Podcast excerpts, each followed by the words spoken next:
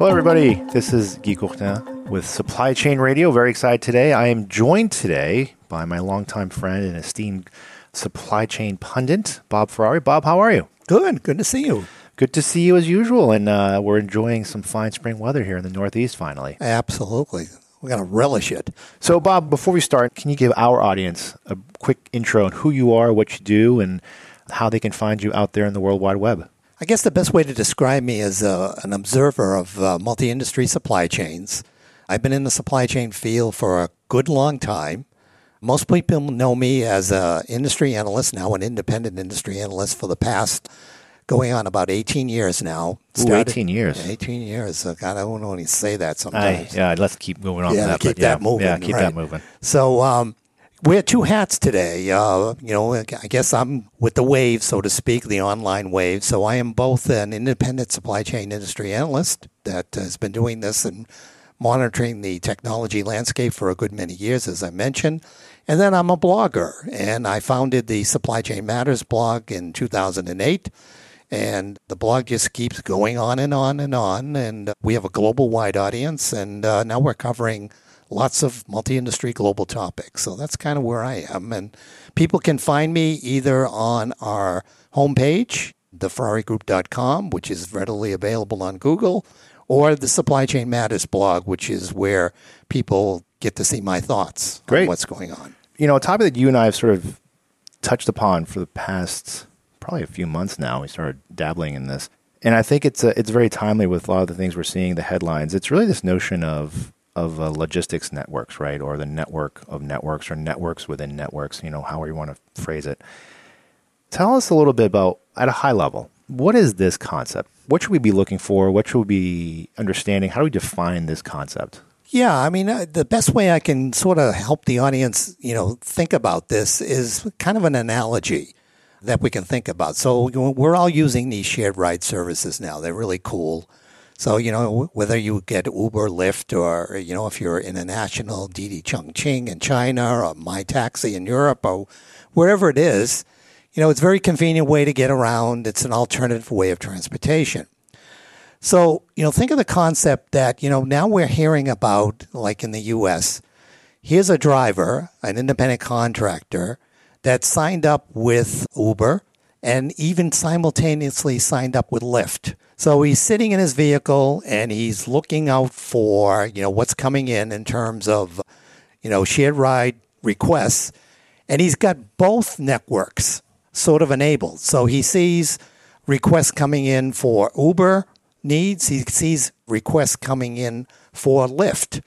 And he elects which one he wants to take based on his own criteria. What does he need to optimize?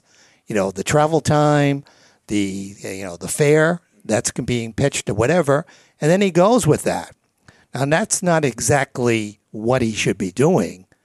But for me, that's the example of network of networks. And what I've been seeing as an observer is I think the strategies and the pieces are starting to fall in play now, where in three to five years, we literally will be able to see this so that you as a shipper can basically look at all right, let me look at all the various logistics and transportation networks that I have contracts with and I have a series of loads or you know requirements that I have to contract out. I want to get the most optimal one, especially if I got networks out there that, wow, look at I've got this some available capacity in this uh, very area. Why don't I use that? You know, and everybody win wins in that kind of a situation because you know they want to engage as well. They've got idle assets.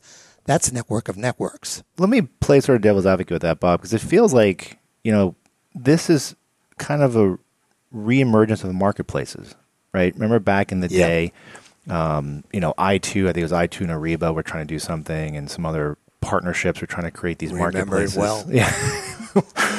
oh yes, the good old days. But Yeah. These companies that were not necessarily in the same business or in the same functionality were trying to partner together to create sort of this one-stop shop marketplace to get a bunch of services. Are we just revisiting that? Are we just going back to the future and now trying to go back and say, hey, Maybe now because it's 20 years later, we have better connectivity, we have the cloud, we have you know faster processing and all that, and maybe also a trust factor has increased where we're saying, hey, let's revisit this notion. Exactly. I think it is indeed the latter. A lot of learning has occurred, as you well know, since those days. Right. There were all the barriers in terms of how do you engage companies in these kinds of things. There was a lot of trust factors, as you remember, that uh, had to be overcome. What's in it for me? You know, do I have to pay a fee to be part of the network? All those kinds of things. Uh, hopefully, we've learned a lot. Technology providers have learned a lot. And absolutely, the technology was not ready. We knew that back then as analysts. You know, we were telling the world about that, but, you know, some of us thought, you know, well, are they going to listen or, or not? But today, you know, think of the fact that today, what we didn't have when, when, when these were first uh, launched, today we have Internet of Things. And, you know, we're on the cusp of a lot of good stuff in Internet of Things once we get through the security issues. And that links the physical and the digital. So literally, the equipment's going to tell us what the conditions are in any given network. We didn't have that before. We've got blockchain, and you know, there's a lot of viewpoints on blockchain, pro and con, and all valid.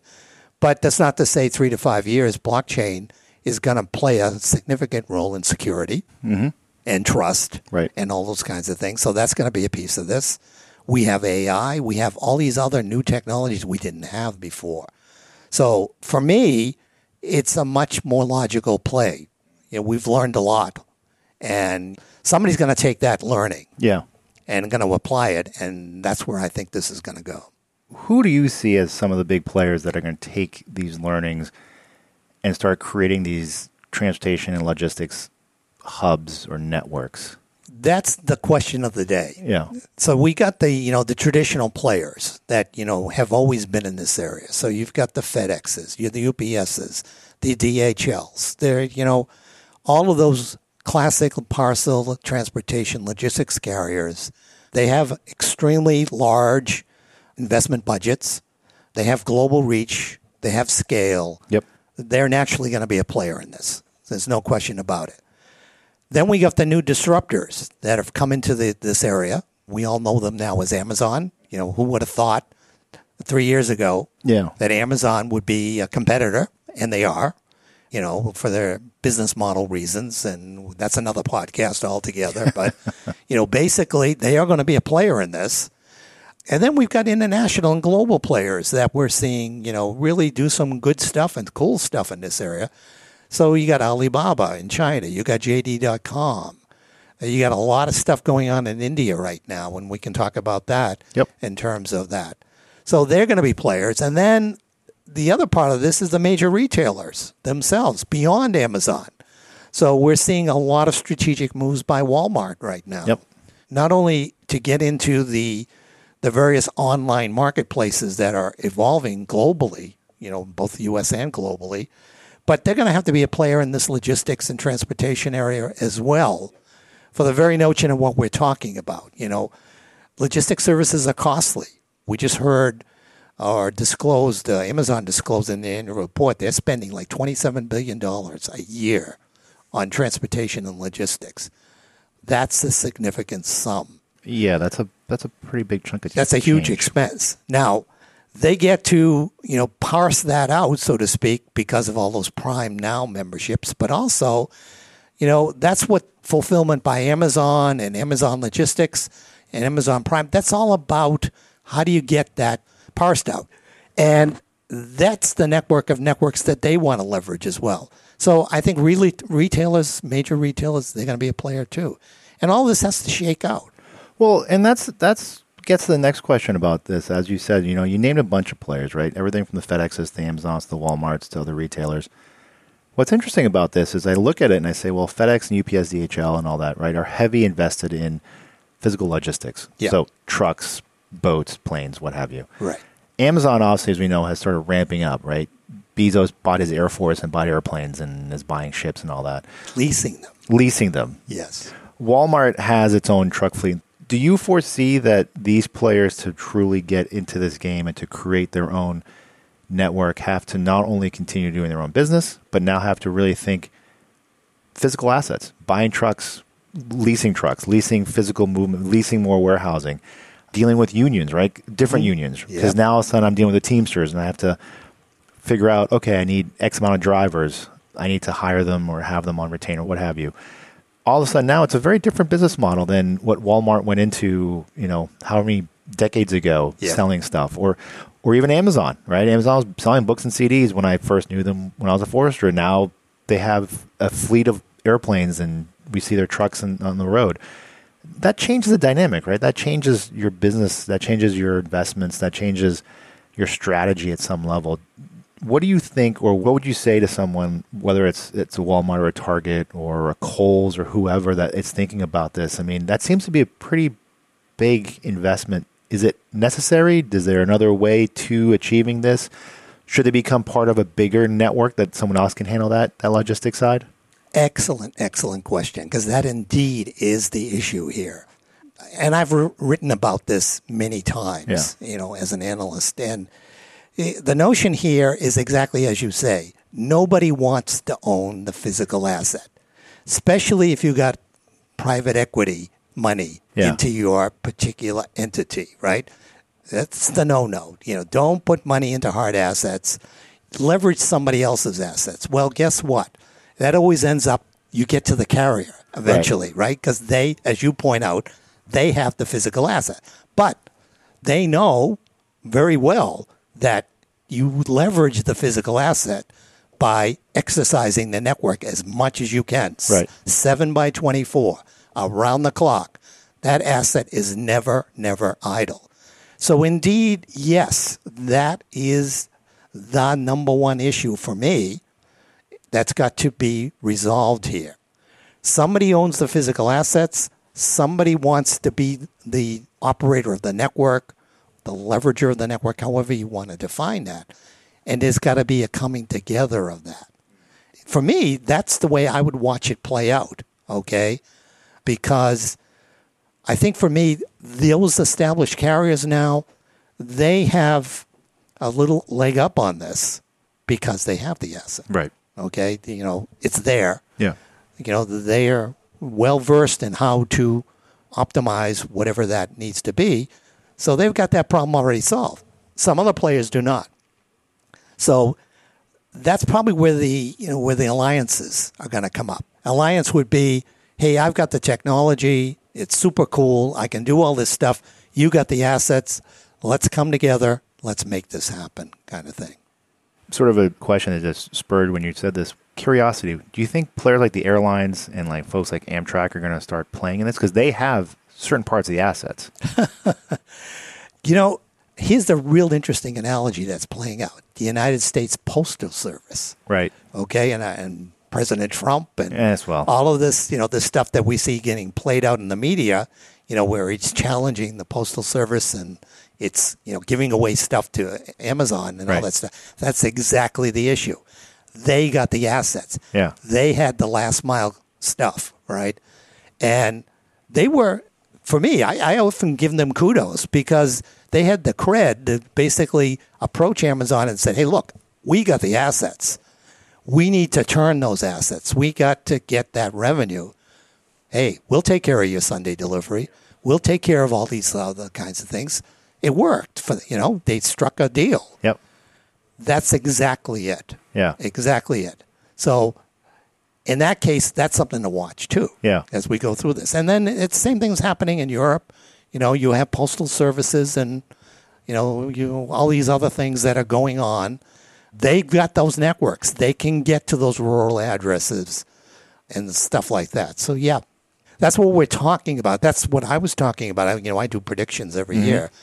And I'm saying, you know, watch how this stuff plays out now. These alliances are going to start to play out. Watch the moves. Yeah. Try to figure out where all this is going. So we've talked a lot about sort of traditional physical businesses here. Talk to me a little bit more about these alliances when it comes to the technology. Are these companies going to look to vendors to come help them build that visibility layer that they need to do this? Will they develop themselves? Is this a play for consulting firms or is this, you know, wide open for other alliances to come in and, and empower from the technology side? Right now, I think it's all the above. Okay. you know, you look at a UPS, you look at a FedEx, they have huge technology budgets, right? Right. They have track records, you know, where they've invested in a lot of stuff Yeah. and come up with some great innovation in terms of, you know, the UPS driver now is literally carrying a computer, you know, and, you know, we get notifications. You know, it just amazes me that I get the package and then I get, you know, 30 seconds later on my smartphone, oh, you just signed for our package. Yeah. Thank you. Yeah. Wow. This past week, I was getting stuff from Amazon, and they were sending us notices like, "Your driver is four stops away," Wow. and they would show you on the map where the driver was, and you There could you go. track the little dot before it got, and then it would show you when it got to the house. And then what they do now is they take a picture of it of the package being having been delivered. So there's no question of oh, it's on the front stoop. I got it. It's Yeah. there. Um, Just like our pizza delivery. just like our pizza delivery, Yeah. just like Domino's. Yeah, exactly. So you think that so the technology players are gonna are gonna empower? I mean, it- going to be, you know, again, those carriers, you know, it's just where they want to put the scope, you know. right? One of the things I alerted our Supply Chain Matters readers to is back in November, UPS appointed what they called their very first chief innovation officer. Interesting. And I said, you know, watch that development because it exactly plays to your question, Guy. You know, they're seeing, in my view, they need to do some stuff Yeah. in the technology dimension. That's a piece of that. Yeah. Okay. So, yes, definitely there. And then you got technology players, and you can put Amazon in that bucket, Yep. I think, very much so. And you could put others as well. They're going to be players here too. Yep. Okay, so again, it's going to be each of them are going to come from a different perspective, a different vantage point, but th- each has something to offer in this. So do you think when you project out four or five years, and you you're going to start seeing more of these clustered networks around logistics, what will those look like? Will it be just hypothetically? Let's say it's a UPS partnered with you know a Kohl's and a TJX, but with software provided by vendor XYZ, and you know integrator ABC that's doing all the the integration, building the the platform, if you will, the network, and then we're going to have a bunch of competing sort of clusters that are out there, sort of again some same formula with you know pulling in the right pieces they need for those clusters. Kind of like that. You know, for me, I think it's going to be more industry centric. So you could look at, for instance, B2C retail. Yeah. Okay, so you got online retail, right? The Amazons, uh, you know, the Walmarts, Walmart.com or Alibaba or whoever it is. So you got online retail, you're going from that to last mile fulfillment, residential, urban, whatever. That's kind of one business scenario here that you can have lots of specialized logistics capability. Then you got B2B, right? You got business to business kinds of things that are going on. And, you know, you've got like ocean container carriers like Maersk and others getting into logistics now or wanting to get into logistics, right? So, you know, we'll take it for intermodal, you know, from the time you put it on the container to the time we get it to your distribution center kind of thing. So I think you're going to see something evolve around that. It's a different form of optimization. It's more uh, volume focused. Got it. Okay, it's container focused and stuff like that. So probably some stuff around that, and then what we're already seeing now, you got specialized logistics, right? The so-called white glove kinds of things. So you know, Wayfair, you know, is a perfect example right now. You know, who would have thought five years ago that you could order a couch online, right? Or Right. you know, or a whole kitchen set of appliances, and you say, "What online? How Yeah. can that happen?" They get a you know a specialized logistics carrier. The truck shows up, same as it does from your appliance store. They come in, they put it all in, they take the old one out. Yep. Everybody's happy, you know, kind of thing. So that's specialized. So there's three examples right there, or three industry kind of focus, and I think it's going to play out something like that. Good. Well, Bob, thanks again. This has been a lot of fun, and thanks, folks. And we'll be back for another episode shortly.